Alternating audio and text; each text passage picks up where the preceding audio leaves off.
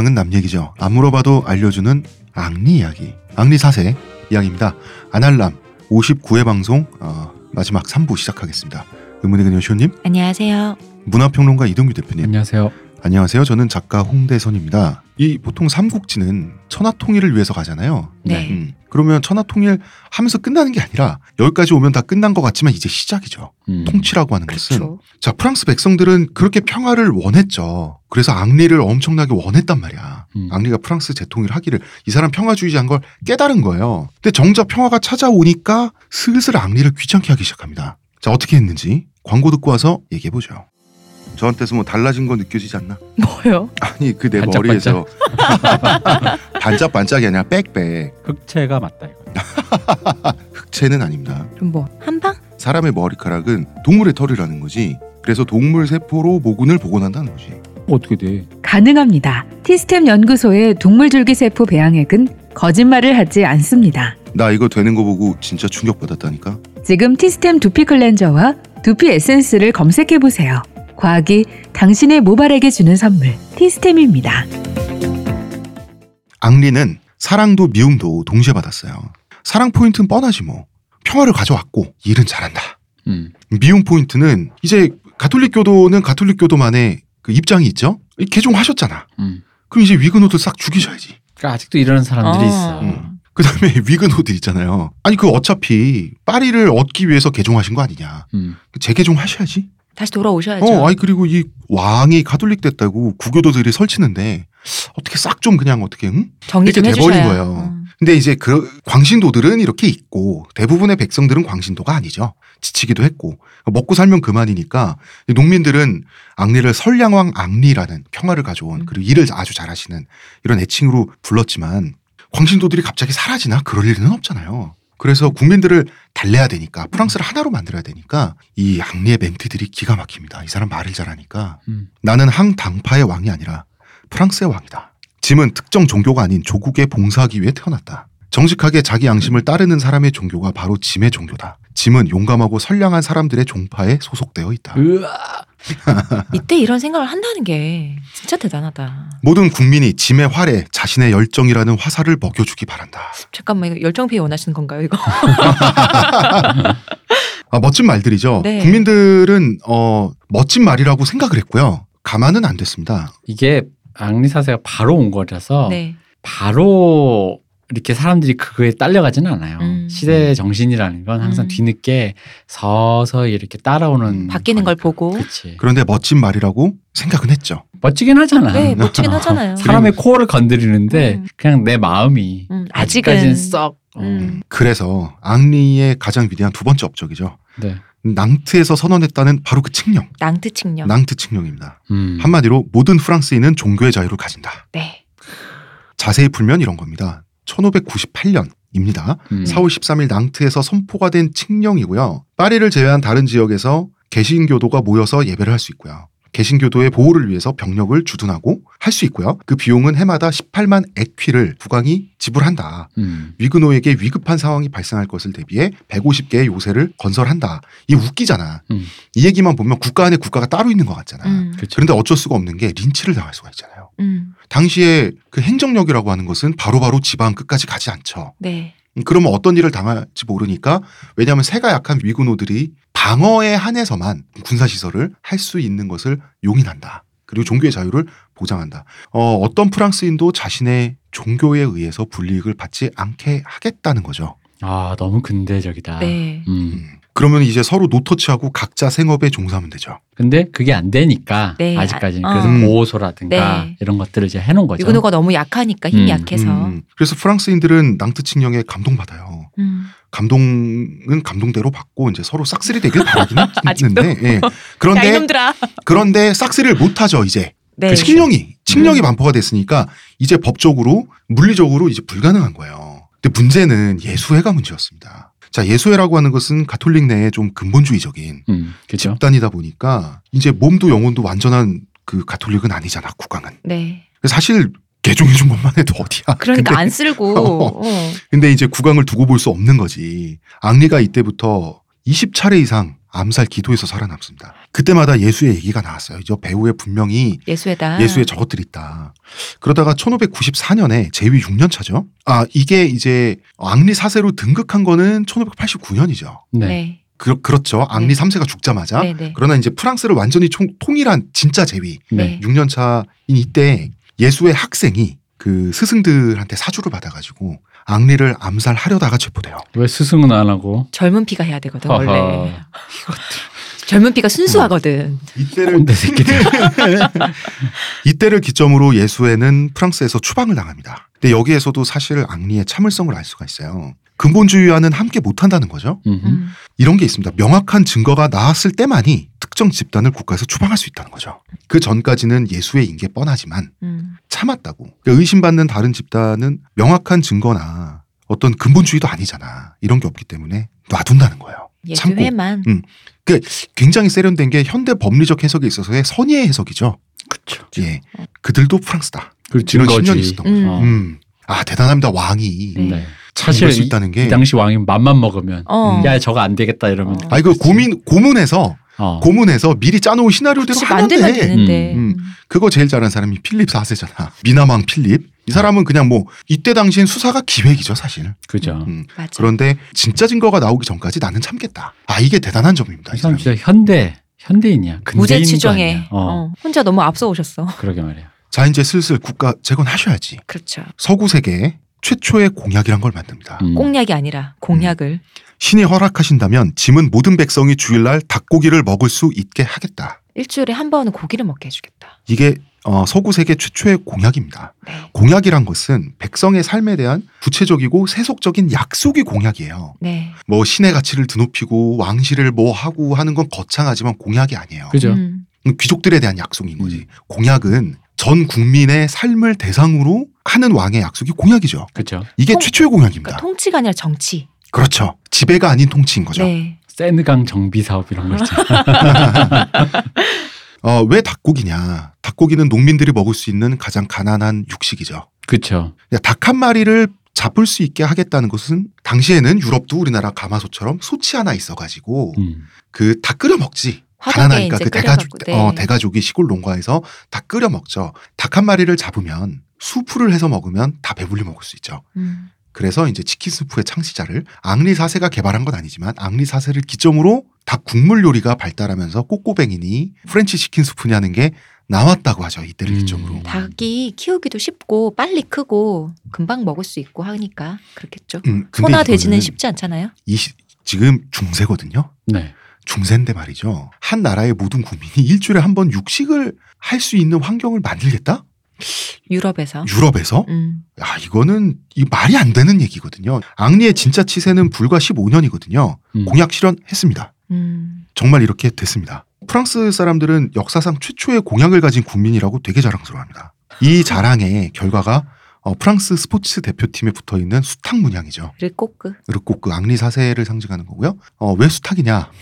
암탉은 계란을 낳아야. 되니까. 그럼 근데 수탉은 한 마리만 있으면 되잖아. 장땅만 있으면 되죠. 그렇죠. 장닭은 암탉들이 임신만 시키면 되잖아. 네. 그러니까 나머지 수탉들은 필요가 없죠. 음. 그래서 수탉을 그렇게 수탉들이 프랑스에서는 일주일에 일주일에 한 번 수탉 한 마리가 한 집에서 사라집니다. 이게 어. 그 라틴어로 갈루스라 그러는데 Gallus. 어, 이게 골루아족의 원래 상징이었대요. 어. 그래가지고 근데 이제 이게 딱히 신성한 동물은 아니잖아 사실. 그렇죠. 뭐 닭이 용 막, 흔하잖아요. 어, 용막 무슨 호랑이 뭐. 어, 유니콘 이런 거 아니잖아. 음, 그러다 보니까 이거를 원래 멸칭이었다 그러더라고. 아. 특히 닭이 장닭들 알면 왜 네. 별거 아닌 짐승도 되게 사납잖아. 어. 그러다 보니까 왜 위세만 있고. 어, 위세만 있는. 그러니까 그 스님이 말하는 수탉의 상징이 거만하고 허풍 떨고 새인 주제에 잘 날지도 못하고. 어, 그런 류의 상징이었대. 그래서 필리프 2세가 막 그렇게 놀리고 그랬나 봐. 음. 근데 이게 이제 어떤 식으로 이미지 세탁 그랬냐면 성경에서 아침마다 베드로에게 일어날 때를 알리는 그러니까 새벽이 동이 틈을 알리는 음, 그런 어떤 아침을 깨워주는. 그렇죠. 그런 류의 그래서 왜 신앙의 상징이랄까 아. 뭐 그런 식으로 이제 이미지 세탁이 된 거예요. 아. 그래서 막 빛과 신앙의 새, 어, 아. 암흑의 적. 어, 얘가 우는 그치. 순간 암흑이 어, 멀 물러가니까. 어, 음. 그렇게 응수를 한 거라 그러더라고. 그래서 새벽 아침을 상징하는데 원래 원래는 그랬다는 거 말씀하신 거죠. 원래는. 네네. 음. 그래서 요 상징이 그러니까 왜냐면 그 닭도 먹고 닭이 굳이 상징이 되기가 애매하잖아. 네. 아무리 먹게 해줬다고 그거를 어. 돼지고기 먹게 해줘도 돼지가 상징이 국가의 상징이 되는 건 좀 웃기잖아요. 그러니까 네. 이제 이런 맥락이 있다는 거죠. 아, 그런 식으로 이제 치환을 해버렸구나. 어, 게다가 그 당시 이제 상대국이었던 프러시아가 네. 독수리 어, 뭐 이런 쪽이었는데 이후에도 용맹한 뭐 이런 걸로 어, 하는데. 이후에 이제 용맹인데 독수리랑 그나마 뭐 다이다이를 뜨는 게 수탉이라네. 어. 뭐 그런 얘기가 있어요. 뭐 땅에서나 그렇겠지. 아, 근데 뭐 하여간 그렇대. 그래가지고 그러니까 굳이 이거를 약간 그러니까 이게 어떤 식으로 보냐면 스- 프랑스 사람들의 약간의 똥꼬집과 음, 유머가 합쳐져서. 유머가 합쳐진. 생각해보면 독수리가 음. 홍 작가님 만 한데 어떻게 수탉이랑 싸워. 아이 그뭐 독수리도 종류가 여러 가지고 아. 그렇죠. 작은 음. 애가 있구나. 음. 그리고 싸운다기보다는 이제 죽더라도 개긴다 뭐 음. 이런 아, 거겠죠. 아, 근데 응전은. 한다. 음, 앙리 4세 이후에 핑계가 생긴 거죠. 그렇죠. 어, 아주 그럴 듯한 핑계가 음. 생기게 된 거죠. 그래서 이 사람들이 약간 유머를 발휘한 거죠. 음. 재치와 유머를 발휘해서 아 음. 그럼 그럼 닭 그래 그 닭이 우리 거야 뭐 이런 음, 느낌이잖아요. 블랙 유머 이런 식으로. 음. 이 공약을 실현을 한 거죠. 네. 아, 대단합니다. 대단해요. 어떻게 실현했는지는 천천히 말씀드리고요. 그러려면 먼저 전 지난 정권에 대한 어떤 입장을 규정을 해야 될 거 아니에요. 그렇죠. 왜냐면 앙리는 사실 나바라 사람이잖아요. 음. 네. 까트린 드 메디치의 치세 이걸 인정했습니다. 계승해야죠. 네. 그럼요. 뭐 계승해야 국가 자기 왕이 수장인 되는 거잖아요. 어쨌든 음. 그 여자가 자기 가족이지만 왕통을 지키기 위해서 노력했고 그 왕통은 프랑스 왕통이잖아요. 음. 그 불쌍한 여인이 어린 아들들을 껴안고 호시탐탐 왕위를 노리는 두 가문, 우리 가문과 기스 가문의 틈바구니에서 무엇을 더 할 수 있었겠는가? 나는 그녀가 그만큼이라도 해냈다는 사실이 놀랍기만 하다. 대인배. 음. 대인배. 어. 그러니까 자기를 가장 괴롭힌 사람이 까트린드 메디치지만 그녀를 인정해야 프랑스의 실권을 승계받는 거죠. 그때를 시- 어, 인정을 해야. 어, 말하자면 정권 이형을 받는 거죠. 어. 이거 요건 신하들한테 한 말이지만 어떤 식으로 지난 정권을 대해야 된다라고 하는 어떤 지표가 되는 거죠. 왕의 이런 말을 하는 근데 것은. 이게 이 말의 전체적인 뜻 자체가 네. 굉장히 사람에 대한 이해가 가득한 얘기잖아요. 네.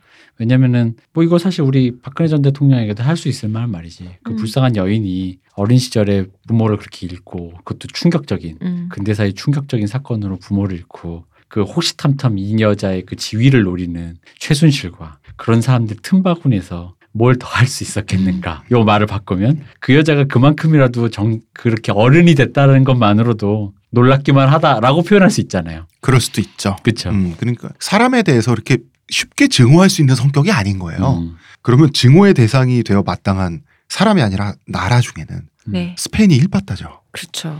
이 스페인은 그 강대한 힘으로 자기를 멸망시키려고 왕이 되자마자 먼저 스페인에게 화해 제스처를 취하게 됩니다. 네. 음. 왜? 외세 와도 손을 그 악수를 해야 그죠? 손을 잡는 건 아니고 이거 외교적인 거잖아. 전쟁 가능성을 없애놔야 줄여놔야죠. 줄여놔야 국가 재건할 거 아니에요. 음. 어, 바로 중국에 전화 걸고 문희상 그렇죠. 특사 보내는 그런 음. 느낌이군요. 음. 그렇죠. 여담인데요. 문희상 의원이 특사로 갈 때, 일본으로 갔잖아요. 예, 그때 느낌이 뭐였냐면 야쿠자 오야붕 보냈다고. 얼굴이 다 했다. 뭐 이런 어. 느낌.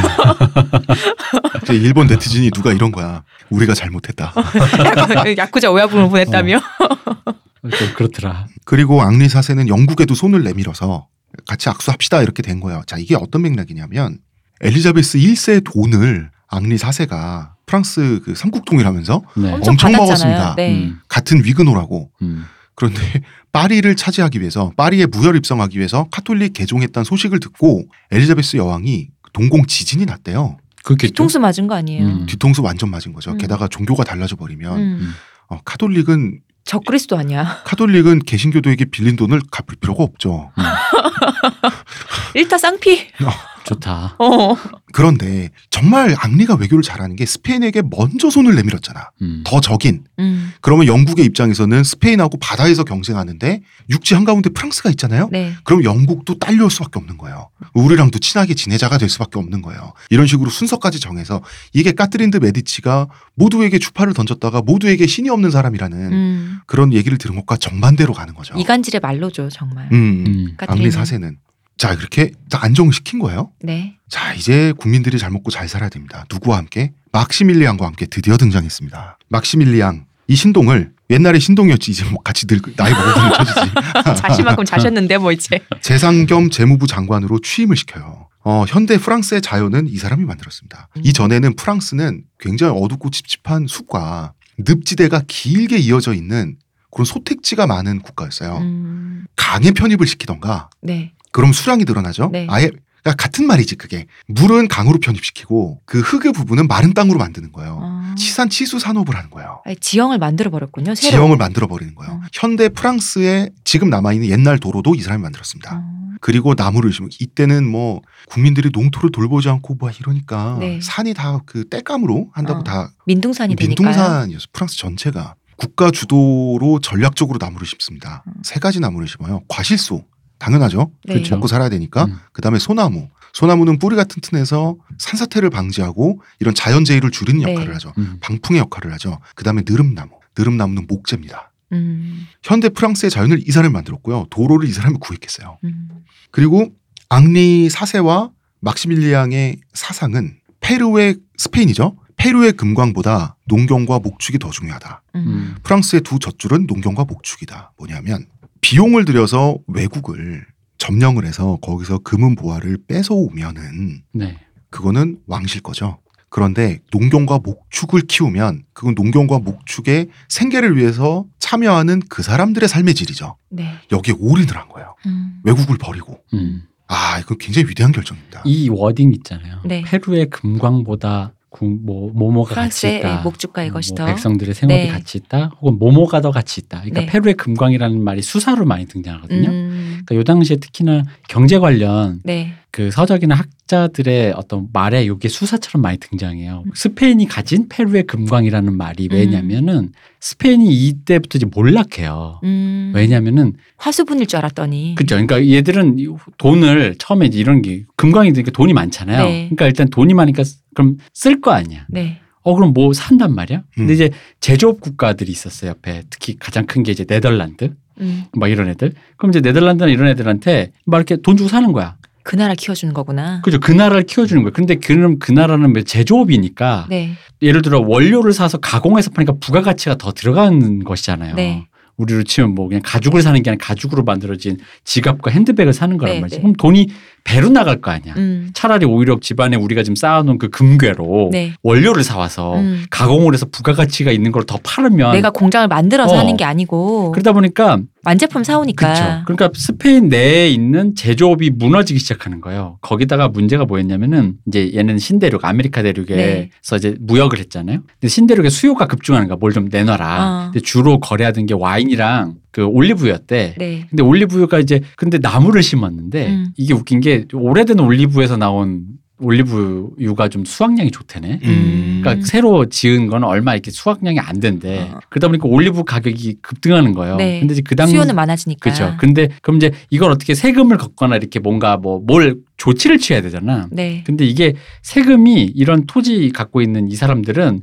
이 사람들 뭐라 그러더라? 귀족들은 다 면세였대. 아. 그러면 누가 해? 일반 땅은 직 다 귀족이 갖고 있을 어, 텐데. 그럼 일단 일반 직공이나 제조업하는 사람들이 다 일반 시민들이 세금 부담하잖아요. 네. 그러니까 뭐야? 가뜩이나 좀 산업 기반이 부실해지고 있는데 세금까지 내니까 얘들이 망하는 거죠. 음. 그리고 이 사람들은 어느 정도냐면 양을 키우는데 네. 이 사람들 양 키우는 사람들이 다 이렇게 어떤 유력가들이니까 음. 법을 만든가 이런 법. 남의 밭에 양이 풀뜯 들어가잖아. 그거 네. 나쁜 일이잖아. 그렇죠. 러면 안 되잖아. 어. 사유재산인데 어. 그래도 괜찮다 법. 그럼 막 할 거 아니에요. 그럼 양이 남의 밭에 가서 막 풀 뜯어 먹는데 그 양은 그 사람 거라서 괜찮은 거야. 음. 그러니까 그러면서 이제 그러니까 우리로 치면 양극화 같은 거죠. 네. 망하는 거예요. 그래서 이렇게 망해서 금은 넘쳐나는데 그 금이 결국 들어와서 어디로 가? 외국으로 가는 외국으로 거야. 가는 거죠. 그 자기네 제조업의 기반은 망하는 거죠. 근데 이때 제조업을 프랑스도 키우기 시작하고 네덜란드도 키우면서 그 이 페루의 금이 스페인을 통 through해서 어. 이 다른 쪽 부를 제조업을 제조 이거 하고 있는 사람들의 나라로 금이 간 거야. 즉 흔히 말하는 지금으로 관점 보면 일종의 보호무역과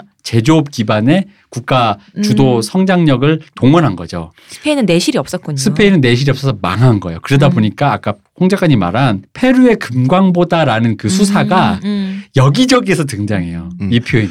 대표님 방금 말씀 너무너무 잘하신 게 막시밀리앙이 기획한 게 바로 그겁니다. 네. 음. 이때 프랑스 상공업 완전히 무너졌죠. 음. 그런데 농민들은 이제 먹고 사는 것만 급해. 네. 농민들 목축하는 사람들은 구매력이 없어요. 지금 이 나라가 음, 폐허가 음. 돼가지고 가- 자기 가정을 재건해야지. 음. 국가는 국가대로 이렇게 재건하고 각자의 가장들은 가정을 재건해야 돼. 음. 그러면은 상공업이라고 하는 것은 물건을 사고 파는 건데 구매력이 없죠. 네. 그죠. 구매력이 없으니까 국가 주도. 왜냐 그리고 상공업인들이 원래 위근호들이 많았는데 많이 죽어가지고 네. 그러면은 막시밀리앙이 기획한 게 국가 주도 제조업이에요. 음. 그쵸. 그러니까 부가가치를 필요할 수밖에 네. 없는 거라는 거지. 뭘 갖고 와서 가공을 해서 음. 부가가치를 생성하지 않으면 더 이상 여기서 뭔가 단순히 오늘 벌어 오늘 먹고 음. 어제 뿌린 상추 오늘 캐 먹고로는 답이 없는 거지. 그쵸. 국가 주도 제조업인데 프랑스 일반 백성들은 구매력이 없으니 아예 초high quality로 만들어서 어. 음. 이때부터 파는. 프랑스 지- 지금도 프랑스 명품이라 그러잖아.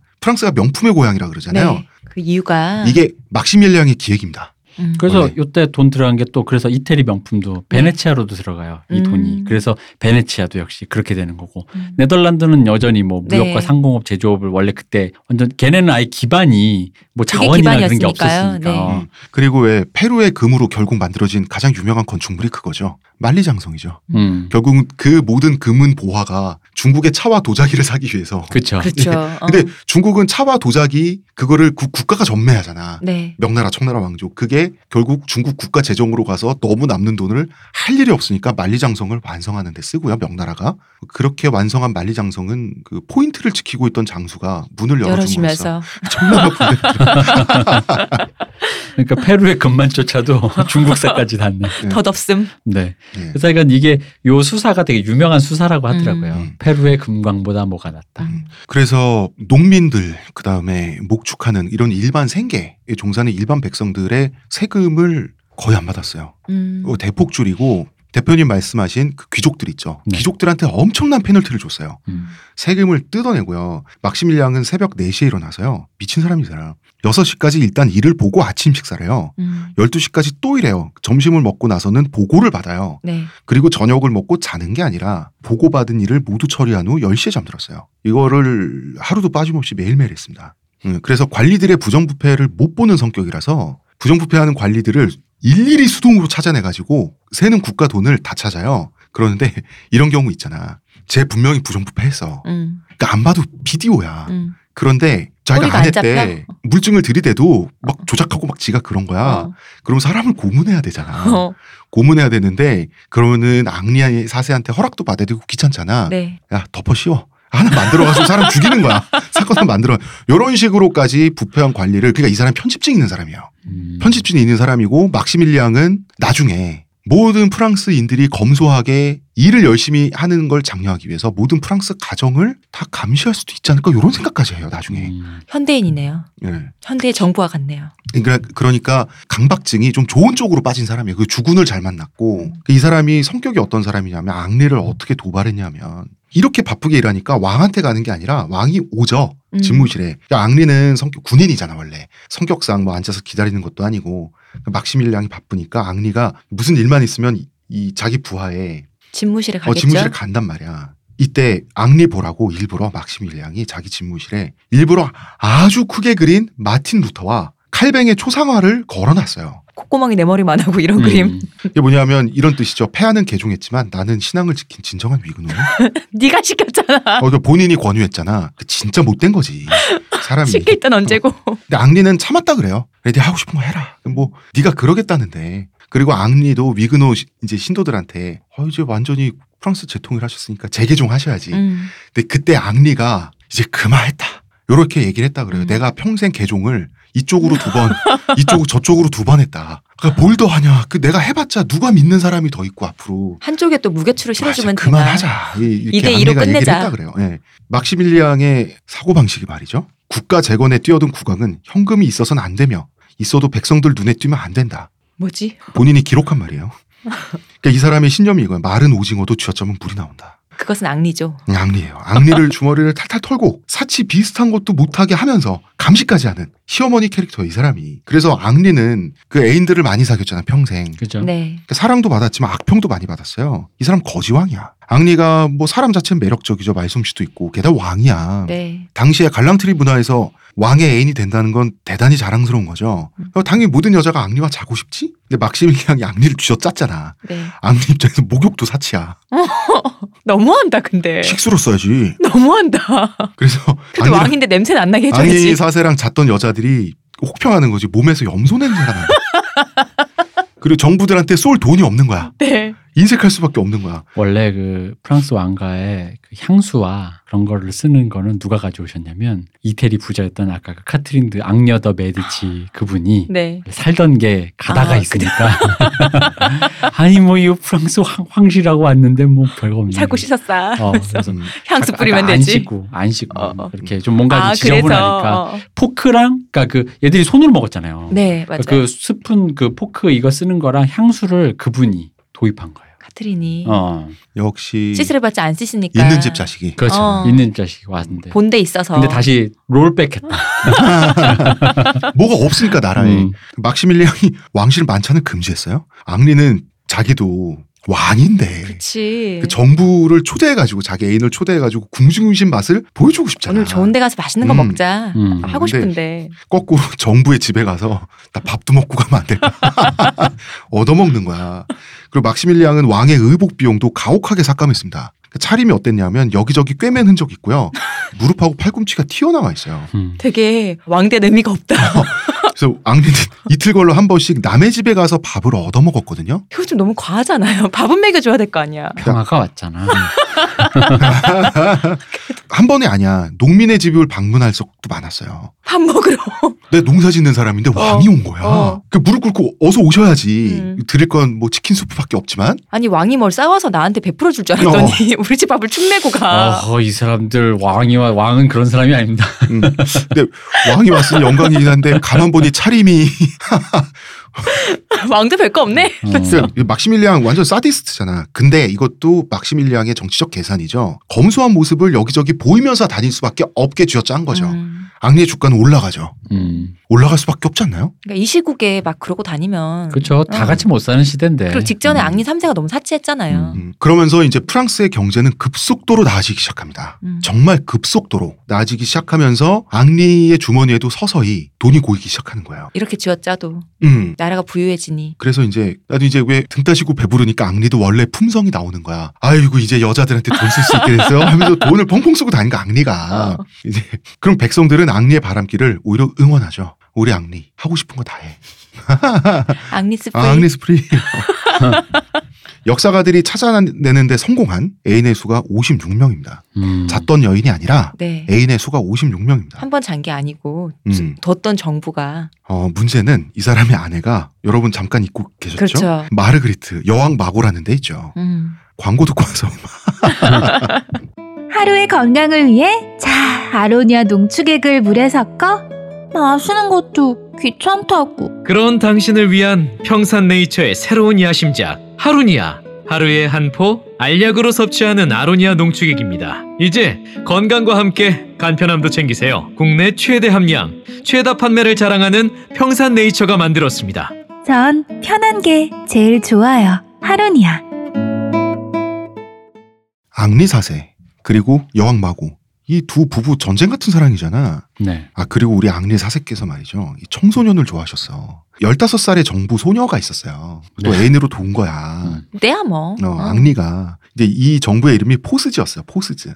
근데 이제 마고가 네. 서로 증오하면서 사랑하는 사이잖아. 네. 음, 전쟁 같은 사랑 하니까 포스즈를 마고가 내쫓으려 그랬어. 음. 내쫓으려 그랬는데 앙리의 역정으로 실패를 한 거죠. 그 포스즈는 무슨 말을 했냐면 이런 말을 해요. 내가 아들만 낳으면 마르그리트를 쫓아내고 왕비가 될 거라고 큰 소리를 칩니다. 우리 옛날에 성부속사에서도 했었지만 정부들이 이딴 소리를 자주 해. 아니 이게 청소년의 어떤 치기죠. 어. 그죠. 이게 어, 어린 내가- 친구들일수록 어. 이게 뭐 하나만 잘 되면 어. 그런 식으로 이게 어른의 세계를 아직 잘 몰라. 그러니까. 음, 어, 여왕 마고를 너무 만만히 봤다. 포스즈의 부해가 점점 부르니까 이제 아 이거 그 왕비 눈치가 보이잖아. 음. 근데 왕이 왕비에게 저 이러지 말고 되게 거국적으로 음. 대승적으로 이 아이의 출산을 그대가 지켜주면 어떻겠냐 아예 음. 어 나 한번 그냥 딱 멋지게 봐주면 어떻겠냐 사실 생각해보면 우리 전쟁에서 당신 나한테 졌잖아 그러니까 왕비가 이런 말을 해요 마고가 제가 자식 돌보듯이 그 아이를 돌보겠습니다 나한테 모든 걸 맡기고 왕께서는 사냥이나 갔다 오세요 이런 말을 합니다 앙리는 감격하죠 역시 대인배였어 자기 내 밤에 와이프로. 사냥하는 거 좋아하잖아. 음. 그래서 엑소더스도 좋아하고. 밤에 사냥하는 신나게 발 사냥을 하는데요. 밤에. 왕비는 포스즈를 비명이 들리지 않는 곳으로 옮깁니다. 사냥터에서 외진 먼 곳으로, 곳으로. 외진 곳으로 옮기고 출산을 하는데요. 포스즈는 굉장히 건강했다 그래요. 음. 그런데 그날 밤 유산합니다. 음. 아이 뭐 안 봐도 뻔하지 뭐. 아니죠. 출산이란 굉장히 위험한 것이라서요. 알 수 없는 것이에요. 알 수 없는 건데 네. 음, 그래요. 한대 때렸겠죠. 배한데 걷어 찾겠지. 어. 음. 이게 진짜 전쟁 같은 사랑이죠. 그런데 이제 그 뭐 아예 전쟁을 했던 부부 사이니까 앙리는 앙리 앙리가 왕이 되고 나니까 두 부부가 내전했으니까 왕비가 반역하게 되잖아 왕한테. 그렇죠. 음. 음, 그러니까 전쟁에서 졌으니 페널티는 있어야지. 네. 그래서 마르그리트를 성안에 유폐한 적도 있어요. 유폐 음. 기간도 길어 십몇 년이야. 음, 오래 했네요. 어? 오래 했네. 아, 근데 그 유폐를 사실은 오빠한테부터 당해서 어. 그 바통 터치 당하고 막 이러면서 되게 웃겨. 이거 되게 복잡한데. 근데 그래도 소용없는 게 애인이 유폐당한 성으로 가면 그만이죠. 그렇죠. 마르그리트도 애인이 많았죠. 음. 이게 무슨 독방도 아니고 어, 음, 그렇지. 어. 그 성이라는 게 그 영지까지 다. 딸려서. 성 하나 어. 주고. 그러니까 우리 따, 떨어져 있읍시다. 음. 이거죠, 음. 뭐. 음. 그 마르그리트는 그래 당신이 왕인 당신이 그렇게 바람을 피면 나도 공공하게 피겠다. 음. 우리 파리에서 함께 결혼하던 시절부터 볼장 다 본 사이 아니냐? 음. 앙리의 반응은 call. 그래서 두 사람은 수많은 이성과 경쟁적으로 잠자리를 갖게 돼요. 프리섹스. 그야말로 부창부수죠. 네. 부창부수고 이때는 프랑스의 경제가 급속도로 안정되고 서로 죽이는 사람도 없고 이제 프랑스 백성들도 먹고 살만해진 거예요. 음. 지는 거예요 점점. 그러니까 왕이랑 왕비가 그러고 다니는데 프랑스 백성들도 그러시라고. 우리한테 뭐 피해 보는 거 없잖아요. 어 하고 싶은 거 다 하라고. 어. 어. 그러다가 마르그리트는 우리, 옛날 우리식으로 말하면 결국 그 성렬한 말 있지. 결국 임신을 못하는 거예요. 음. 불임인 여성을 예전에, 그런 식으로 불렀죠. 어, 이게 뭐냐면 마르그리트가 그렇게 열성적으로 많은 섹스를 하는 여잔데 네. 많은 남자와 결국 임신을 평생 한 번도 해본 적이 없으면 불임이죠. 음. 사실 앙리 사세는 마르그리트가 외간 남자 자식이라도 임신하면 왕위를 물려줄 수도 있다는 생각이 있었던 것 같아요. 음. 그러니까 오래 기다렸던 걸 보면. 이혼을 음, 하지 음, 않았겠죠. 네. 그런데 임신이 계속해서 안 되고 앙리는 앙리대로 앙리의 여자친구들은 임신을 하면 음. 그러면 어느 쪽이 불임인지는 명확한 거잖아. 네. 음. 근데 정실 부인의 자식이 아니면 왕위를 물려줄 수가 없잖아요. 네. 근데 이 가문도 왕통이 그 남자 기근인 가문이에요. 그리고 남자 기근이면 어떤 내전이 벌어지는지를 봤잖아요. 다 보고 프랑스를 재통일한 사람이잖아. 그러니까 급해. 기독교 세계에서 불임은 이혼의 핑계도 안 돼. 그럼 앙리 입장에서는 외도를 이유로 이혼 통보할 수밖에 없잖아요. 그거밖에 음. 없죠, 뭐. 어. 근데 마르그리트 황당하죠. 그 말이. 뒤는 어. 그래서 마르그리트는 일방적으로 소박 맞진 않겠다. 합의하자. 그래서 합의 이혼을 하게 되는데요. 음. 합의 내용은 충분한 합의금 그리고 프랑스의 여왕이자 공주라는 지위를 평생 유지한다. 근데 공주는 유지할 수 있는데 여왕이 유지가 돼요. 다른 여왕이 다시 들어오면? 몰라. 그러니까 둘이서 그냥 이렇게 한 거예요. 음. 근데 이거는 이혼 합의를 하니까 음. 합의를 하니까 합의 내용에 그게 들어간 거죠. 아니 뭐 여왕에 음. 준하는 뭐 이런 대우 음. 그대로 유지 뭐 이런 거겠죠? 아니요 여왕 여왕이. 퀸이다. 어. 그러니까 여왕이 아니라 그 다음에 맞는 왕비는 왕이 아니로서의 왕비인 거지. 음. 음, 뭐 아. 굳이 구분을 하면 아, 아, 아. 음, 똑같이 퀸이지만 용으로 그리고 사생활 노터치 이때부터 여자들은 왕하고 한번 잡으려고 줄 서고 네. 남자들은 여왕하고 한번 음, 다- 내가. 태어나서 여왕이라 한번 어? 내 말이 어?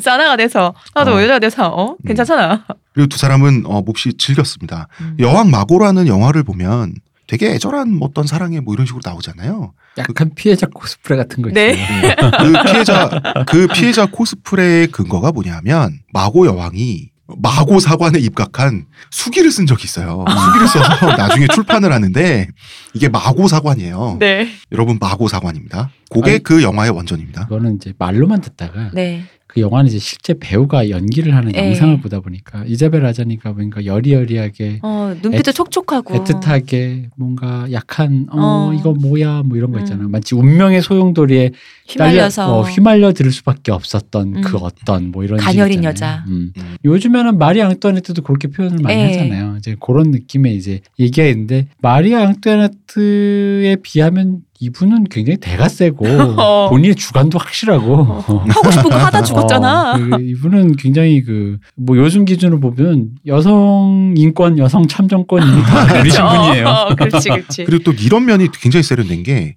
이혼한 왕과 왕비는 말이죠. 평생 또 친구로 지냈어요. 뭐 서로 뭐 놀리기도 하고 뭐 어, 그런 거 있잖아. 그렇겠죠. 이혼도 하고 전쟁도 옛날에 했고. 음. 정말 해볼 거 다 해봤네. 어, 그러면 이제 아들을 낳아줄 왕비가 필요하죠. 네. 우리의 왕. 표현하니까 뭐 애 낳는 기계야. 아, 당시에는 그거를 의무 수행이라고까지 음. 공식적으로 필요하죠. 얘기했으니까 이제 어쩔 수 없는 거야 이거는. 그렇지. 근데 거지 왕이잖아. 음. 유럽 최고의 부자 가문 메디치 가문이 또 등장합니다. 원수 같은 그 가문과 또 어, 우리 가문은 돈도 많고 여자들도 많죠. 말하면서. 그리고 메디치 가문이 애를 잘 낳기로 또 좀 유명했지 않나요? 아 맞아요. 어. 예. 그 메디치 가문이라면 앙리는 이를 갈죠. 그럼요. 그런데 전쟁 비용, 국가 재건 비용, 이 메디치가의 사채를 엄청 끌어와서 해결했다고. 돈 빌려줄 때가 뻔하니까. 그 메디치 가문에서 자 여기 우리 집안 아가씨 또 하나 한 명 있습니다. 프랑스 대기하고 있어요. 어. 어, 왜냐하면 메디치 가문은 군사력이 없으니까 다 이런 식이거든. 맞아요. 음, 거지 왕의 유일한 선택지는 메디치 가문이었다. 왜냐하면 혼수로 빚 전액 변제, 크, 사채 전액 변제. 들어보셨나요? 우리 음. 가문 여자들이 애도 잘 낳아요. 이러면서 이 전액 변제라는 건 사채에 관한 것만 전액 변제고 결국은 프랑스 앙리 4세가 자- 프랑스 왕으로서 다 갚아야 되는 건데 앙리 4세가 프랑스를 재통을 했을 때 프랑스의 국가 부채가 말이죠. 3억 리브르였습니다. 네. 당시 3억 리브르. 이때는 이제 그 폐허 위에 있었으니까 그랬던 거고 빚 말고 월- 또 음, 비용이 또 들잖아요. 어, 원래 평화로웠던 시절에는 프랑스 왕의 1년 수입이 네. 왕의 연봉이죠. 네. 보통 이제 한 300만 리브르였다 그래요. 중세 시대 어. 프랑스에. 얼마였을 것 같습니까? 요즘 돈으로 300만 리브르. 얼마예요? 연수입이에요. 네. 4천억 원이에요. 아, 평화로웠던 시절에 예. 그러면은 3억은 대체 얼마야? 3억 리브르는 3억 리브르가 이제 40조 원인데 지금 우리 시대에 부자들이 네. 뭐 몇십조 원이 있느니 뭐 1조 원대 부자느니 하는 그 조라고 하는 단위는 실제 존재하지 않는 금액이에요. 주식이잖아요. 그거는 전산의 형태로 있는 거예요. 네. 당시엔 다 현물 현물. 경제라고 어. 자, 현물이 1 있으면 전산으로서 부풀려져서 존재하는 그 전산에 찍힌 액수, 전산으로 있는 셈 치는 그거에 해당하는 현물과 그 전산이 지금 시대에 주식 시대에 1대 600이에요. 음. 그래서 예를 들어서 10조 원 부자라고 하는 것은 돈을 10조 원 쓸 수 있는 사람은 없어요. 어, 어. 10조 원 부자라고 하면 그걸 600분의 1로 나누면 내가 평생 쓰고 갈 수 있는 돈이에요. 음. 그런데 당시에 현물 경제죠. 네. 현물 경제 600을 해야 시대에 되는 거잖아요. 3억 리브르라고 하는 빚을. 국가 부채라고 하는 것은 이거는 전대 미문의 액수예요. 그에 반해 또 메디치 가문이 얼마나 어마어마했나. 아 메디치 가문이 국가 부채는 다 못 갚아줘도 어. 우리 빚은- 거는 어, 우리 빚은 까지 우리 마. 사채 빚은 갚아줄게요. 어, 변제해 드릴게요. 이렇게 그래도. 그것만 해도 뭐 수십조가 될거 음. 아니에요. 수조가 되고. 그런데 이제 메디치 가문은 서양 근대 미술의 최대 물주죠. 네. 그래서 메디치 가문은 마리라고 하는 가문 내에 그 소녀를 낙점을 해요. 마리드 메디치죠. 마리를 뽀샵을 합니다. 원래 이 당시에 이제 너무 멀어서 직접 와서 못 보니까 그 전 보기 전에 그림을 초상화로 음. 서로 서로 이제 면대면을 음. 시켜줬었잖아요. 초상화를 먼저 앙리한테 보내요. 음. 그리고 막시밀리앙하고 이제 좀 솔찬히 짰습니다. 네. 초상화를 보더니 앙리가 아 메디치 가문 내가 메디치 가문에 대한 그 어, 원한이 이- 잊혀지는 것 같구려 뭐 이러면서 억하심정이 녹는구려. 음. 오케이 하고 마리는 해협을 건너서 배 타고 뭐 육지를 건너서 프랑스에 도착을 하죠. 앙리는 마리의 실물을 보게 됩니다. 실물을 보고 막시밀리앙한테 소리치죠. 나 안 해. 이렇게 됐는데 막시밀리앙이 국가부채 액수를 줄줄 읊었다 그래요.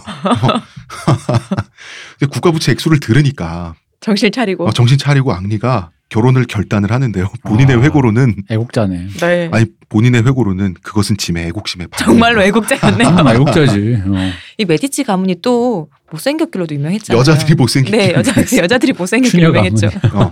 근데 남자들은 멀쩡해. 그 돈들이 많아서 결혼한 여자들은 다 미녀거든요. 음. 근데 있잖아요. 아들들은 엄마를 닮고 아빠들은 아, 딸들은 딸들은 다 아빠를 닮아. 그래서 이 추녀 근데 또 애는 잘나. 음. 돈은 많아. 뭐 이런 가문이었던 거지. 매매혼의 결정체. 문제는 앙리에트라고 하는 여자와 이미 결혼 약속을 한 상태였어요. 어디서 또 공수표를 남발하셨구나. 내 말이. 이게 어찌 된 건지를 좀 설명을 해야 되는데 빚더미 국왕이잖아. 네. 고지 네. 국왕인 주제에 첫날 밤을 하는 대가로 성욕이 뭔지 10만 크라운을 지급을 해요. 남자들이 그렇습니다. 네. 막, 자, 누더기를 입고 있는 왕이 10만 크라운을. 이게 남자의 실체입니다. 여성 청취자 여러분. 네. 왕의 공수표 남발이니까 책임은 신하가 져야 될 거 아니야. 그렇죠. 그래서 막시밀리앙이 이 금액을 죄다 은화로 바꿔서 금화도 아니고. 은화로 바꿔서 방 안에 쫙 깔아놔요. 이게 그 건물주한테 뭐 돈 받으러 밀린 월급 어, 찾아왔더니 근데 걔가 동전으로, 뭐 어. 동전 바꿔서 줬더니 그 거의 그거네. 10만 원을 10원짜리 동전으로 어. 바꿔서 어. 어. 그래 그 당신이 밟고 가라. 당신이 낭비한 국가의 재산을 밟고 가라. 음. 죄책감을 느끼면서 이 사람 완전 고나리 캐릭터야. 물론 그 돈도 메디치 가문의 혼수로 메웠고요.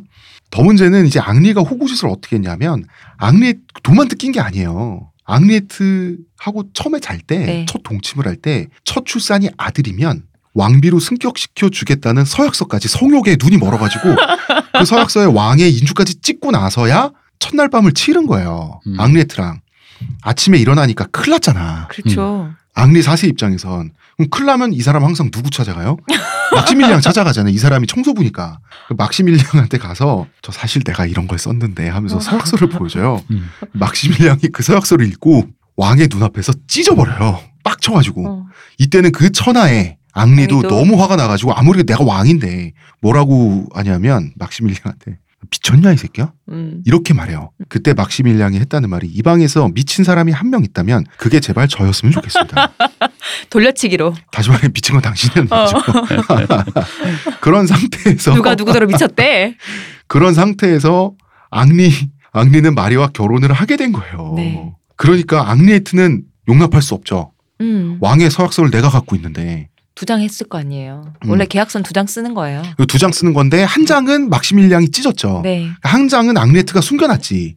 뭐 그렇겠죠? 속옷에 숨겨놨다 뭐 이런 얘기도 있는데 어. 막시밀리앙이 이걸 찾으려고 엄청 그 부하들이 시켜서 뒤졌다고. 하는데 음. 이 문제의 서약서를 유럽 전체에 공개하겠다. 음. 앙리 사세의 주가를 떨어뜨리겠다. 어? 연희도 대차셨네요. 음, 음. 그리고 협박을 합니다. 협박을 해서 앙리 사세한테 뭘 뜯어내냐면 후작 부인 자귀, 영지, 성을 뜯어내요. 아 근데 이게 확실히 요즘 느낌으로 지금 문민 정부란 느낌이 드는 게이 네. 앙리에트가 지금 하는 짓을 우리 여러 번 목격했잖아요. 근데 이런 류의 짓을 예를 들어 카트린드 메디치나 그런 시절에 그럼 다음 날 이제 반신불수가 됐다가 오이루에 돌아가셨겠죠. 어, 왜 왼쪽 얼굴이 안 돌아가지 이러면서 좀 팔이 안 들리지 이러다가 어, 돌아가셨겠죠. 어. 목숨의 위험은 받지 않는다. 그러게. 아. 그러니까 메디, 이런 협박을 할 수 있지. 음. 마리드 메디치는 정말 분했을 거야. 어. 이 모든 비용 역시 혼수에서 내가 내야 돼. 그래도 만족을 안 하니까 앙리에트가 이제 앙리는 말이죠. 앙리 사세는 앙리에트한테 야, 내가 지쳤다 너한테. 너는 청성적으로 악한 여자다. 준 거 내가 다 빼앗겠다. 넌 선을 넘었다. 이랬는데 마침 앙리에트는 임신 중이잖아요. 음. 언터 쳐부리잖아. 아, 손이 귀한 집이니까. 어. 손이 귀한 그 다 가문이 손이 귀하니까 아니 그리고 내를 가졌는데 또. 음. 출산 당일 하필이면 출산을 하는데 천둥 번개가 갑자기 칩니다. 그래서 앙리에트가 놀라가지고요 아이를 사사내요. 음. 슬픈 일이잖아 어쨌든. 네. 그렇죠. 이때 막시밀리앙이 또 깨알같이 미운 짓을 합니다. 하느님이 번개를 보내 앙리에트가 왕비가 되는 것을 막아주셨다. 그래서 뻑적지근하게 감사기도를 올립니다. 나 왠지 막시밀리안의 어떤 여러 가지 행동에 네. 어, 어떤 동질감을 느껴. 앙리는 막시밀리앙까지 저러니까 앙리는 미안하잖아. 자기의 나타가.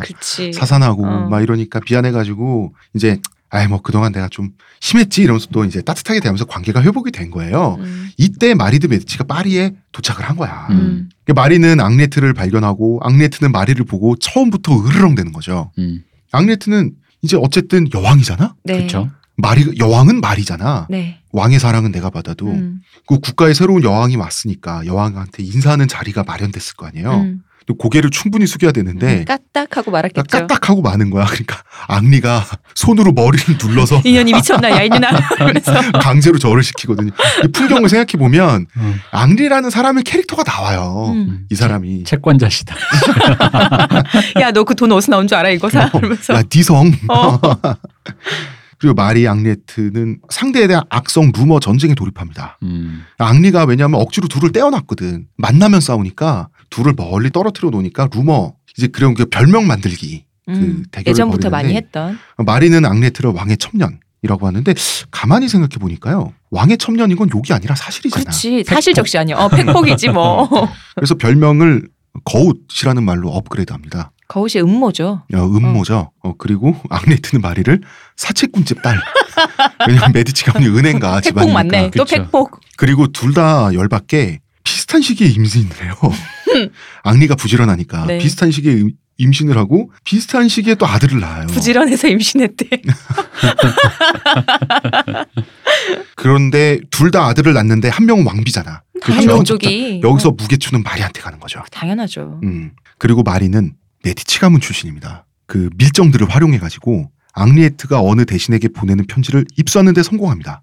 아, 돈으로 안 되는 게 없어. 음. 그래도 저는 메디치 가문 피가 그래도 좀 희석됐다. 음. 어, 카트린에 비하면. 벌써 죽었어 이거. 아, 그러니까 메디치 가문이 뭐 그렇게 대단하게 막 이렇게 무슨 요란한 집안은 아니에요. 내 눈에서 치웠을 거야. 카트린처럼 그랬으면. 카트린이 아까도 얘기했지만 성장 배경에 그치. 다사다난함이 좀 강한 데다가 그래서 어, 이 프랑스에 혼자 떨어졌을 때 아군이 없었어요. 생존욕이. 어, 그러니까 혼자밖에 없는 거예요. 음. 믿을 건 아들. 음, 뭐 이런 느낌인 거죠. 음. 근데 여기 앙리에트는 그냥 이제 평범한 음. 어떻게 보면 거기에 비하면 상당히 평범한 마리는 그냥 그죠. 부잣집 딸. 어. 어, 마리는 맞아. 그래서 편지를 입수해서 마리가 뜯어봤더니 음. 왕의 첩년이 거우시 감히 왕을 놀린 거야. 음. 왕은 코가 너무 크다. 이러면서. 아 그러니까 다른 사람한테 보내는 편지에서 그렇지. 이거를 앙리한테 보여줘. 대신한테 보내는 음. 편지인데. 음, 그러니까 앙리 육, 앙리 사세는 이거는 안 되겠다. 내가 아무리 내가 성격이 좋아도 이건 안 되겠다. 반란죄로 다스릴 거야 이렇게 된 거예요. 여기서 앙리에트 정말 위기에 몰렸죠. 뒤집기 한 판을 합니다. 앙리에트는 편지가 날조됐다고 우기면서 울면서 자기는 억울하다고. 음. 내가 사랑한 남자가 날 믿어주지 않으니까 난 자결할 거예요. 막 이런단 말이야. 당신이 죽일 필요도 없어요. 음, 근데 이게 연기인지 아닌지는 아무도 몰라요. 편지를 정말 마리가 날조했을 수도 있어요. 그렇죠. 예. 그리고 앙리에트의 눈물이 정말 연기일 수도 있어요. 음. 어쨌든 여기서 앙리는 마음이 약해져가지고 앙리에트 편으로 넘어간 거예요. 그러니까 이거 이게 날존재 아닌지는 지금도 모른다 이거잖아요. 그죠? 음. 그래서 왕리에트에게 정신적 피해 보상금 및 감사하게도 자기를 용서해주는 대가로 6천 파운드를 추가로 뜯깁니다. 음. 이 모든 과정에 있어서 막시밀리앙은 또 부글부글 하겠죠. 그렇죠. 막시밀리앙의 성격을 이제 우린 알잖아요. 음. 그러다 1602년에 마리와 앙리에트는 또 딸을 나란히 출산을 해요. 또 부지런하셨어. 음. 음. 아들도 딸도 하필이면 첩과 같이 낳았으니 마리는 앙리 사세하고 부부싸움을 해요. 아니 네. 그러니까 좀 나랑만 자던가 아니 나랑 소랑 또 쟤랑만 자던가 음. 이 계속 오가니까 계속 기분이 나쁘니까 어. 부부싸움을 하는데 앙리가 어떤 타입이냐면 살살 놀리면서 이렇게 잘 도망가는 타입 있죠. 음. 사람이 거. 어, 항상 말도 웃으면서 이렇게 하고 하다 보니까 말싸움에서 말이가 안 됐을 거 아니야. 그래서 왕의 얼굴을 핥혀요. 음. 근데 마침 이 싸우는 부부싸움하는 자리에 막시밀리앙이 있었는데요. 마리가 음. 네. 손톱을 뻗어서 자기 주군이죠. 앙리 얼굴 핥을 때는 그렇죠. 앙리 사세의 얼굴을 핥힐 때는 가만히 있었습니다. 어. 그런데 그 손톱으로 이렇게 어머 하고 콕 핥혔겠어요? 완전. 푹 그었겠지? 그 피가 얼마나 났겠어. 어, 피 보니까 앙리도 눈이 뒤집어진 거야. 아무리 성격이 좋아도. 어. 어. 그래서 이 여자를 진짜 팰라고 팔을 치켜 든 거야. 이때는 막시밀리앙이 막아서 막.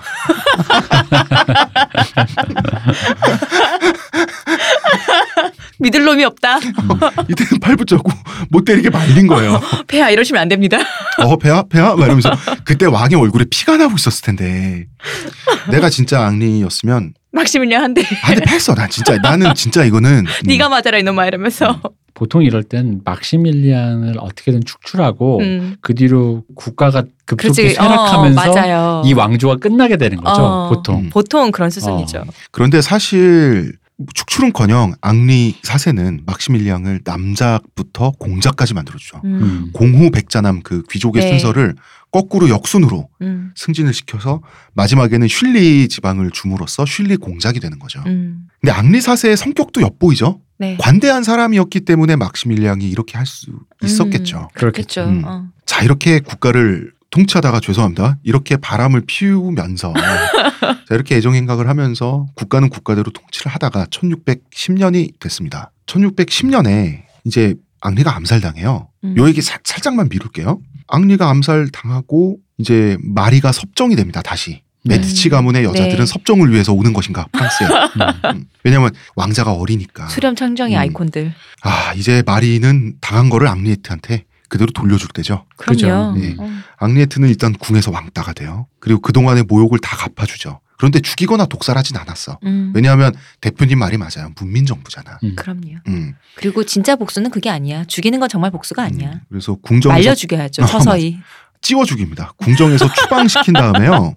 프랑스 전체 왕따로 만들어요. 앙리에트를. 음. 그래서 23년간 혼자 살다가 혼자 죽는데요. 폭식으로 어마어마하게 살이 찐 새로 이렇게 외롭게 고독사를 했다 그래요. 음. 복수에 성공한 거죠, 마리는. 그렇죠. 음. 그래도 본인 영지가 있었으니까 그 안에서. 그 정도는 마리도 배려를 해준 거지. 결국은 전임 권력자가 자기 남편 앙리 사세잖아. 음. 네. 요거 따라가는 건데. 음. 그러니까 문민 정부인 거 이제. 나 음. 이 얘기 들으니까 이게 지금 16세기 얘기인데 네. 16세기 17세기 얘기잖아요. 네.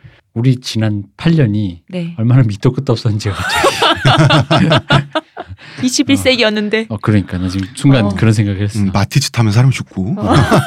좀 이상했어. 번호판도 바뀌고 막. 어. 어. 자, 앙리 죽은 얘기 해야죠. 네. 우리 주인공 앙리 어떻게 죽였냐면 이때 이제 50대였죠. 한참 한참 이제 팔팔할 음. 50대 나이였고 앙리가 얼마나 팔팔했냐면요. 한창 때였어요. 앙리가 또 15살짜리 소녀한테 또 반한 거야. 또 15세기. 음, 그래서 이제 그러면은 우리 우리 왕의 정부들 특집 우리 성폭송사의 그 마티에 상티트르 네. 특집에서 우리 다 얘기했지만 자기 신하의 아내로 위장 그렇죠. 결혼을 시키는 게 네. 순서잖아. 네, 그렇죠. 네. 자기 애인으로 아. 만들려면 이 15살짜리 소녀를 자기 신하 이 신하도 다 옛날에 그 삼국지 시절에 전장을 누볐던 음, 음, 그 맹우들입니다. 네. 자기 신하하고 위장 결혼 시키는 거지 이제. 음. 음, 시켜서 아내를 너의 아내로 만든 다음에 법적으로는 나한테 궁궐에 데리고 와서 바치면 돼. 음. 이렇게 짜고 친 거예요. 음, 음. 둘이서 짜고 치고 결혼을 시켰네. 네. 결혼식에서 어, 왕이 찍은 소녀를 처음 봤을 거 아니야. 네. 신하는 신하도 반합니다.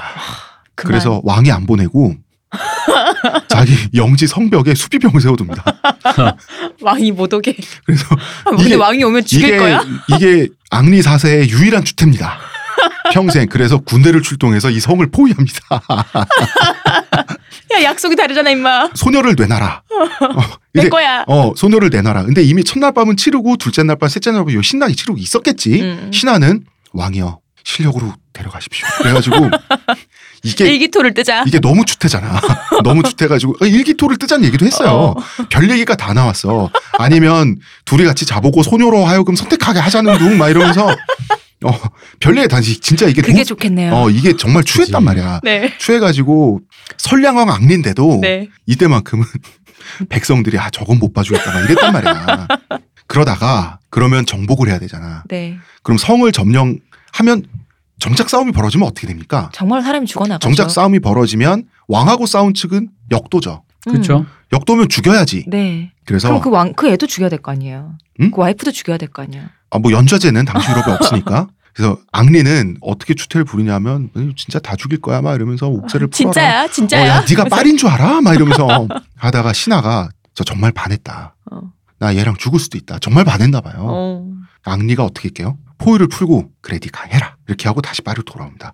그러니까 다른 15세를 찾아. 음 그러니까 이 사람이 마지막에 정신줄을 완전 놓진 어, 않았다. 완전 놓지 않는 그런 건 있었겠지. 둘 중에 선택하게 해줬으면 됐을 텐데. 추태는 추태죠. 그러다가 1610년에 앙리가 이제 밖에서 일을 보고 파리로 돌아올 때였어요. 네. 왕이니까 마차를 타잖아. 네. 음. 이게 뭐냐면 보통 왕의 행차는 길을 싹 다 비워놓잖아. 그렇죠. 그런데 앙리는 이제 그런 걸 즐기는 성격도 아니고 실용적이니까 음. 그리고 왕의 행차를 따로 준비시키면 다 비용이죠 국가적인. 네. 그러니까 이제 앞에 가는 마차들 뒤에 그냥 교통체증을 순번대로 기다렸던 거야. 네. 당시에는 도로가 좁으니까 네. 네. 당시에는 그리고 2차선 이런 게 없고 음. 다 일방향 뭐 이런 거니까 음. 이제 교통체증에 걸려서 이제 와 왕이시다 하면서 이제 사람들 박수 치고 막 이랬을 거 음. 아니야. 그럼 이제 손을 들어주면서 교통체증을 기다리는데 그러면은 이제 주변을 보진 않을 거 아니에요. 네. 이 왕도 바쁘니까 이제 서류를 검토하고 있었어요. 음. 뭐 교통체증이니까 네. 길 뚫릴 때까지 뭐 서류나 볼까 하면서 서류를 보고 있는데 문제는 왕의 마차는 무게차라 그래서 지붕이 없죠. 음. 무게. 음, 네. 지붕 개짜입니다. 음. 네. 그래서 뭐 아직도 의전 차량은 뭐 지붕이 없거나 뚫려 있는 차량이 많죠. 그래서. 오픈카로. 영영으로. 네. 그리고 뭐 가마도 우리나라 옛날에 왕의 가마는 오픈형이잖아. 네. 음, 그 이유는 왕은 국가의 상징이니까 가려지지 않고. 음, 여기 가려지지 않는 국가의 깃발이 여기 있어요라고 음. 하는 그런 건데 자, 지붕이 없으니까 갑자기 뛰어든 라바이약이라고 하는 청년에게 어, 비수에 찔려서 죽고 맙니다. 음. 정말 비명에 가는데 이렇게 위대했던 왕인데 유언이 윽 나 찔렸다. 아 근데 누가 미리 이런 찔렸을 그러니까, 때 대사 어. 준비해 놓고 아, 있는 그렇지 사람이 있어요? 알았겠어. 그러니까. 어, 갑자기 죽었는데. 그러니까 황당하죠. 그냥 죽은 거예요. 음. 성군이 그 사건 처리 어떻게 프랑스 경찰 당국은 배우를 캐기 위해서 철저한 조사를 하죠. 지금 기준으로는 뭐 말도 안 되는 수준의 고문을 막 진행하고 말했는데 결국 배우가 없어요. 정말 그 냥 죽인 이유가 뭐겠어요? 카톨릭. 나는 네가 진정한 가톨릭 교도가 아니라는 사실을 알고 나도 있다. 알고 너도 알고 다 알아 임마. 그 외에 너만 아는 진실인 것처럼 나만 아는 진실인 것처럼. 대표님, 이건 모든 프랑스인들이 다 알고 있었지 않을까요? 이제 모든 프랑스인이 다 아는데 그 중에 동의가 안 되는 사람이 그렇죠. 그러니까 누군가가 자기랑 다른 뜻을 갖고 있는 사람이 나와 같은 공간에 숨을 쉬는 걸 못 참는 부류들이 있어요. 음. 그래서 그 사람을 주리를 틀어서라도 어떻게든 이 공간에서 싹 그 존재를 없애버리고 싶은 그런 류의 사람이 있어요. 일종의 결벽증 같은 건데 문제는 이 결벽증을 인간에게 품을 때 사고가 발생하는데 이런 류의 인간들은 꼭 언제나 나타나죠. 저 간악한 위구노가 프랑스인들 속이고 있다. 그렇지. 어. 적그리스도가. 어. 음. 이대로 프랑스의 운명은 지옥에 떨어질 그렇지. 판. 뭐 이런 거죠. 저 사람은 가톨릭처럼 보이지만 속은 미구나. 어. 그건 모두가 알고 어. 있다니까. 음. 하지만 프랑스 국민들 모르고 있는 거지, 속고 있는 거지. 그럼. 여러분 이렇게 광신도가 이렇게나 무섭습니다. 네. 라바이악은 처형당했죠. 어떻게 처형당했는지는 어, 미셸 푸코의 감시와 처벌이란 책이 있습니다. 네. 이 책의 서두에 자세히 묘사가 돼 있는데요. 가- 가끔씩 우리끼리 톡을 할때 네. 제가 굉장히 좋아하는 단어죠. 감시, 돈 벌면 빌딩 이름이 감시와 처벌로 짓겠다면 배덕은 어쩌고요? 감시와 처벌 음. 이거 정말 좋지 않습니까? 거열형을 당하는데 거열형이 그거죠. 팔다리를 가축의 힘으로 네. 찢는다. 찢어주기는. 어, 각자 사지를 방향이죠. 찍는. 그런데 거, 거열을 당하기까지의 과정이 문제입니다. 네. 이 책을 보게 되면 어. 그걸로 끝나는 음. 게 아니죠. 장리가 죽고 나니까 앙리를 싫어했던 사람들도 사실 많죠. 개신교도 구교도 음. 정작 왕을 잃으니까 이런 이만한 사람이 없었거든. 그럼. 어, 얼마나 아깝겠어요. 그 아까운 감정 때문에 라바이악이 역사에 기록될 만큼 어, 그렇죠. 뭐 잔혹한 처형을 당하기도 어. 한 건데 자, 프랑스 역사상 최초로 어, 사후에 르 그랑이라는 칭호를 받게 되는 겁니다. 음. 사후에 백성들로부터 어, 무지막지하게 백성들이 슬퍼했어요. 음. 정말 원래 구관이 명관입니다. 싫어할 땐 언제고 죽고 나니까 이런 사람이 없잖아. 그 즉위하고 대충 파리에 입성하고 대충 보면 대략 한 9년 10년 정도 네. 한 10년 정도 평화롭게 대충 살아봤으면 어. 그 나라가 좀 좋아지는 게 느껴졌으면 네. 그럴만하죠. 이게 바로 흔히 말하는 곳간에서 임신 난다고. 이게 지금 다른 종교니 뭐니 무슨 자기의 입장과 진영과 이런 걸 떠나서 그 사람 자체의 살림살이가 나아지는 걸 보았을 때 사람이 느껴지는 음. 변화잖아요. 살아있을 때는 잠깐 잊을 수도 있어요. 어, 음. 타성이 젖으니까 사람이 살다 보면 한 10년쯤 되면 근데 없어지면 잠깐만 이게 누구 탓이었지 이게 누구 덕분이었지 그런 그치. 생각이 들 거 아니에요. 그러면 무엇을 남겼는지를 봐야죠. 음. 누구 덕인지 그 덕이 뭐냐. 음. 음. 어, 일단 종교가 아닌 세속적인 규범에 의한 통치를 남겼죠. 네. 낭트칙령. 그렇죠. 종교의 자유가 생겼으니까 개인이 지켜야 될 타인에 대한 도덕은 그 전까지는 성당이나 교회에서 배웠단 말이에요. 음. 이제는 세속 법의 영향을 받아야 돼요. 음. 그래서 중앙 정부부터 각 지방까지 법관의 법률 해석에 의한 통치를 방집합니다. 현대다 현대 진짜. 그리고 뭐 이제 당시 프랑스가 얼마나 부유해졌는 불과 15년입니다. 군사 훈련을 거친 현역과 예비군 30만 명을 상시 보유. 앙리 4세 치세 동안에 네. 마지막에 프랑스 위급 상황에 8만 명의 군대를 즉각 소집할 수 있었대요. 8만 명. 음. 음. 파리의 병기고에 5만 명의 보병과 1,500명의 기병에 필요한 장비를 보유했대요. 음. 화약, 포탄 적재량은 당시 뭐 유럽 최고 수준으로. 그다음에 대포의 정비 상태도. 백성들 농업, 상공업, 기타 생계에 아무런 지장을 주지 않고 이게 중요하죠. 앙리 사세한테는 아무런 지장을 주지 않고 5만 명의 기병과 20만 명의 보병을 집결시키는 게 가능했다 그래요. 음.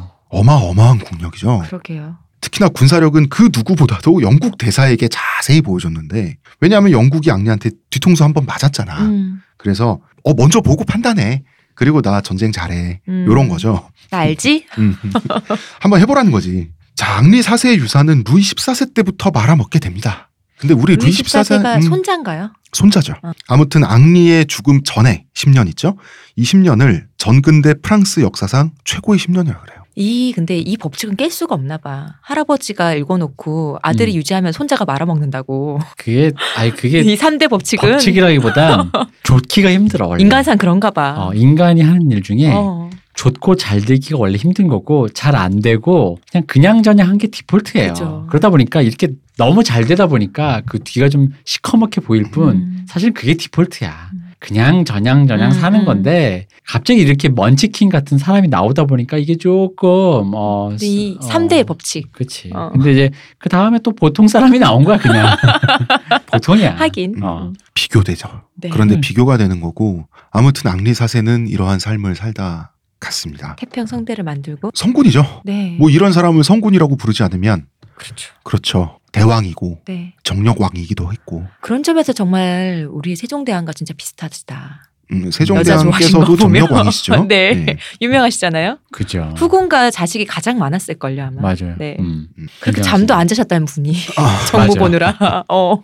근데 솔직히 나도 막시밀리안 같은 부하 있으면 너무 미워 죽일 것 같지만 죽이고 싶을 것 같지만 이래서 갖고 오는 거 보면 그럼. 이건 어쩔 수가 없을 것 음. 같아. 에이, 그러니까 그게 이제 시대가 변한 거를 본격적으로 그 감지하는 사람들이, 그러니까 이거에 이거 우리가 늘 얘기한 컨템퍼러리라니까 음. 이게 시대의 조류가 여기에 watch 있다는 게 이 사람들이 지금 본능적으로 아니까 자기가 아무리 왕이라도 음. 아랫사람 함부로 안 하는 거죠. 근데 가끔은 우리 조선사를 봐도 알잖아. 연산군이나 그런 애들 가끔씩 그렇지. 원래 조선이 그런 류의 왕이 함부로 뭐 누구를 사형시키고 이런 거 원래 그 쉽지가 않은 네. 그건데 그냥 뭐 이렇게 그냥 아무 생각 없이 거 저리는 애들이 나와요. 저 아까 마리 얘기해서 마리 왕비 얘기해서 음. 그 연산군 생각났었거든요. 그 연산군 어머니 패서인 음. 윤 씨가 왕 얼굴에 할겼다는 이유로 패서인 당했었잖아요. 그러니까. 문민 정부 맞다. 그러니까 그게 어, 이 시대가 변해갔구나를 느끼니까 부하가 그래도 그냥 또 그건 또 그, 그거대로 그럼 뭐 내가 얘한테 딱히 할 수 있는 건 파면이나 절교 정도지 너랑 안 놀아. 어, 주리를 틀고 뭐 이러면 제가 이제 앙리 사세의 군사 원정 네. 어, 군사 글 쭉, 쭉 봤는데 막시밀리앙이 있죠. 네. 앙리 사세를 엄호하다가 총탄이 쏟아지는데 이제 고립됐을 때 앙리 사세를 엄호하다가 넓적다리에 한 방, 음. 어깨에 한 방, 그다음에 상대 기병에 돌격하는 창에 한 방 맞아서 쓰러져 낙마한 다음에 일어나서 총 또 맞고 다시 일어나서 말 타고 싸우다가 앙리를 보호하다가 이제 또 다쳐요. 그래서 앙리가 앙리 사세가 네 마음은 알겠는데 넌 좀 쉬고 있어라. 그래서 강제로 강제로 의무 막사로 보냅니다. 네. 그런데 앙리 앙리가 또 위기에 빠졌다 그러니까 다시 말 타고 부상 입은 채로 와서 앙리 대신 부상을 또 입으면서 앙리를 살린 적이 있거든요. 음. 어 어떻게 보면 앙리도 할 말은 없다. 없어야죠 사람이면 어, 사람이면 없어야지. 앙리도 할 말은 없다. 근데 이 사람 네. 뭐든지 그냥 열, 맡은 게 있으면 열심히 한다 무슨 그런 강박 같은 게 있었던 사람 같아. 뭐든지 어 이게 내 일이면 하기로 정했다. 어 그냥 어. 이렇게 해야 된다. 어. 하려면 제대로 뭐 그런 거 있잖아. 어, 아까 왜 막시밀리앙이 그 부정부패하는 관료들 끝까지 잡아 떼면은 다른 거 더 뒤집어 씌웠다 그랬잖아요. 음. 음. 그 관료들이 좀 억울하긴 했을 것 같아. 내가 부정부패 한 건 맞는데 저거 내가 한 건 아닌데 저걸로 나를 엮으면 그러니까 우리가 얘기할 때 사실 이거 문민정부 예를 들면서 네. 사실 이 시기를 얘기를 했지만 사실 이 시기가 완벽히 그런 건 아니거든요. 그래서 중세인데요. 엄청난 고문과 어. 아까 그 저기 뭐야 앙리 암살범 네. 걔 죽는 거 장난 아니에요. 이, 이 시기가 이게 이때 기준으로 문민이다. 그렇죠. 아, 그렇죠. 어, 음. 어. 음. 그래서 막시밀리앙은 이제 자기 주군이 죽었으니 그 다음 왕이 루이 13세죠. 네. 앙리의 자식인 루이 13세인데 막시밀리앙은 적이 많았어요. 성격도 그랬고 음. 그렇죠. 왜냐하면 그 가톨릭 입장에서 파리에 원래 저 사람이 앙리 사세가 좋아하니까 옆에 있는 거지. 파리 한복판에 집무실에 칼뱅과 루터의 초상화를 걸어둔 사람이잖아요. 싫죠. 그다음에 위그노 입장에서는 그때 묻은 카톨릭 돼지들과 함께 일한 실무자로 보이잖아. 너무 맑은 물엔 고기가 놀지 않잖아요. 그래서 막시밀리앙은 이쪽에서도 싫어하고 저쪽에서도 싫어해서 실각해요. 음. 실각하는데 막시밀리앙은 그래서 그 앙리 사세에게 받은 영지로 네. 되돌아와서 평안하게 어. 장수를 하다가 어, 죽게 됩니다. 이 사람 80몇 살에 죽어요? 그 해피엔딩이네요. 다행이다. 네, 아주 해피엔딩이죠. 그러니까 이제 이게 이분이 약간 이런 얘기가 웃길 것 같은데 우리 그 이전에 문재인 전 이제 지금 대통령이지만 네. 전 대선 후보일 대표일 때. 때 네. 김종인을 데려왔을 때 네. 사실 그 김종인의 위대한 능력보다는 그러니까 김종인이 확실히 총선의 승리를 이끄는 그 능력이 있지만 네. 김종인을 거기에 꽂은 문재인의 해안이 좀 더 높은 거잖아요. 그렇죠. 물론이죠. 어. 그런데 그랬을 때 이제 그 다음 결별하면 네. 김종인이 그 정도 나이를 자시면 이게 나의 능력보단 나를 거기에 꽂은 사람의 어떤 그 그러니까 내가 말이고 아. 내가 마, 나를 말로 쓴 사람의 그 어떤 그 시선을 네. 느껴야 되는데 음. 그분이 안 그랬잖아. 본인이 말인 걸 인지를 못 아, 하셨죠. 말이 저거 내가 너- 너무 잘났잖아. 네. 그러니까 이제 사실 갈 때 이 지금 막시밀리안처럼 아 요게 여기서 끝인가 보다 딱 아. 알고 탁 뒤로 물러서는 요거 있잖아. 이게 사실 근데 아 이게 클래스죠. 이게 클래스야. 맞아. 이게 진짜 어려운 거거든요. 맞아. 특히나 이 정도까지 높이 올라갔을 때는 다 내 거 같거든요. 음. 그걸 사실 김종인 저기 뭐야 그분이 보여줬잖아. 네. 사실 약간 좀 대선 후보 토론한다 그랬는데 아무도 안 와서. 약간 웃기게 보여줬잖아. 웃프게 보여줬죠. 왜냐면 난 사실 그분의 셀프 공천 물론 그 고- 셀프 공천 한 이유를 이해는 했지만 네. 그럼에도 불구하고 셀프 공천을 보는 순간 이건 마치 박진영에게 걸그룹을 데뷔시켜달라고 맡겼더니 자기 앨범 내고 있다 이런 느낌으로 애들 들러리 시키고 말이야. 맞죠. 걸그룹 연습생이 코러스를 하고 있다. 어. 자기 뒤에 백댄스 하고 어. 있고 그런 느낌으로 어. 보였는데 그러니까 이게 이 사람이 진짜 여기 역사에서 배우는 게 이런 것 같아. 이런 류의 그 어떤 절대절명의 타이밍과 음. 참을 때 참아야 하는 음. 것이고 그리고 이제 앙리 4세의 신료들의 수준이 워낙 높았죠. 그죠. 음. 그러니까 요즘 내가 늙어서 그래요. 네. 제가 트윗에서 썼지만 그러니까 이게 퇴장하는 자의 이 타이밍과 그게 요즘 들어 오히려 좀 눈에 들어오는데 그 뒷모습의 아름다움. 네, 그렇죠. 근데 이게 뒷모습이 아름다우려면요. 사실 누가 아름답게 우쭈쭈 해주면서 퇴관식을 해주는 것도 좋지만 때를 잘 맞춰. 어, 이렇게 그냥 조용히 뒤로 싹 한 발짝 어. 물러서 그냥 조용히 입 다물고 있는 것도 그게 클래스야. 맞아. 근데 그게 왜냐면 그게 진짜 어렵거든. 이게 진짜 클래스야. 어, 왜냐면 그거가 여기 간지러워서 여기 여기 여기 참을 수가 없어. 근데 나는 이 사람은 클래스는 어. 맞아.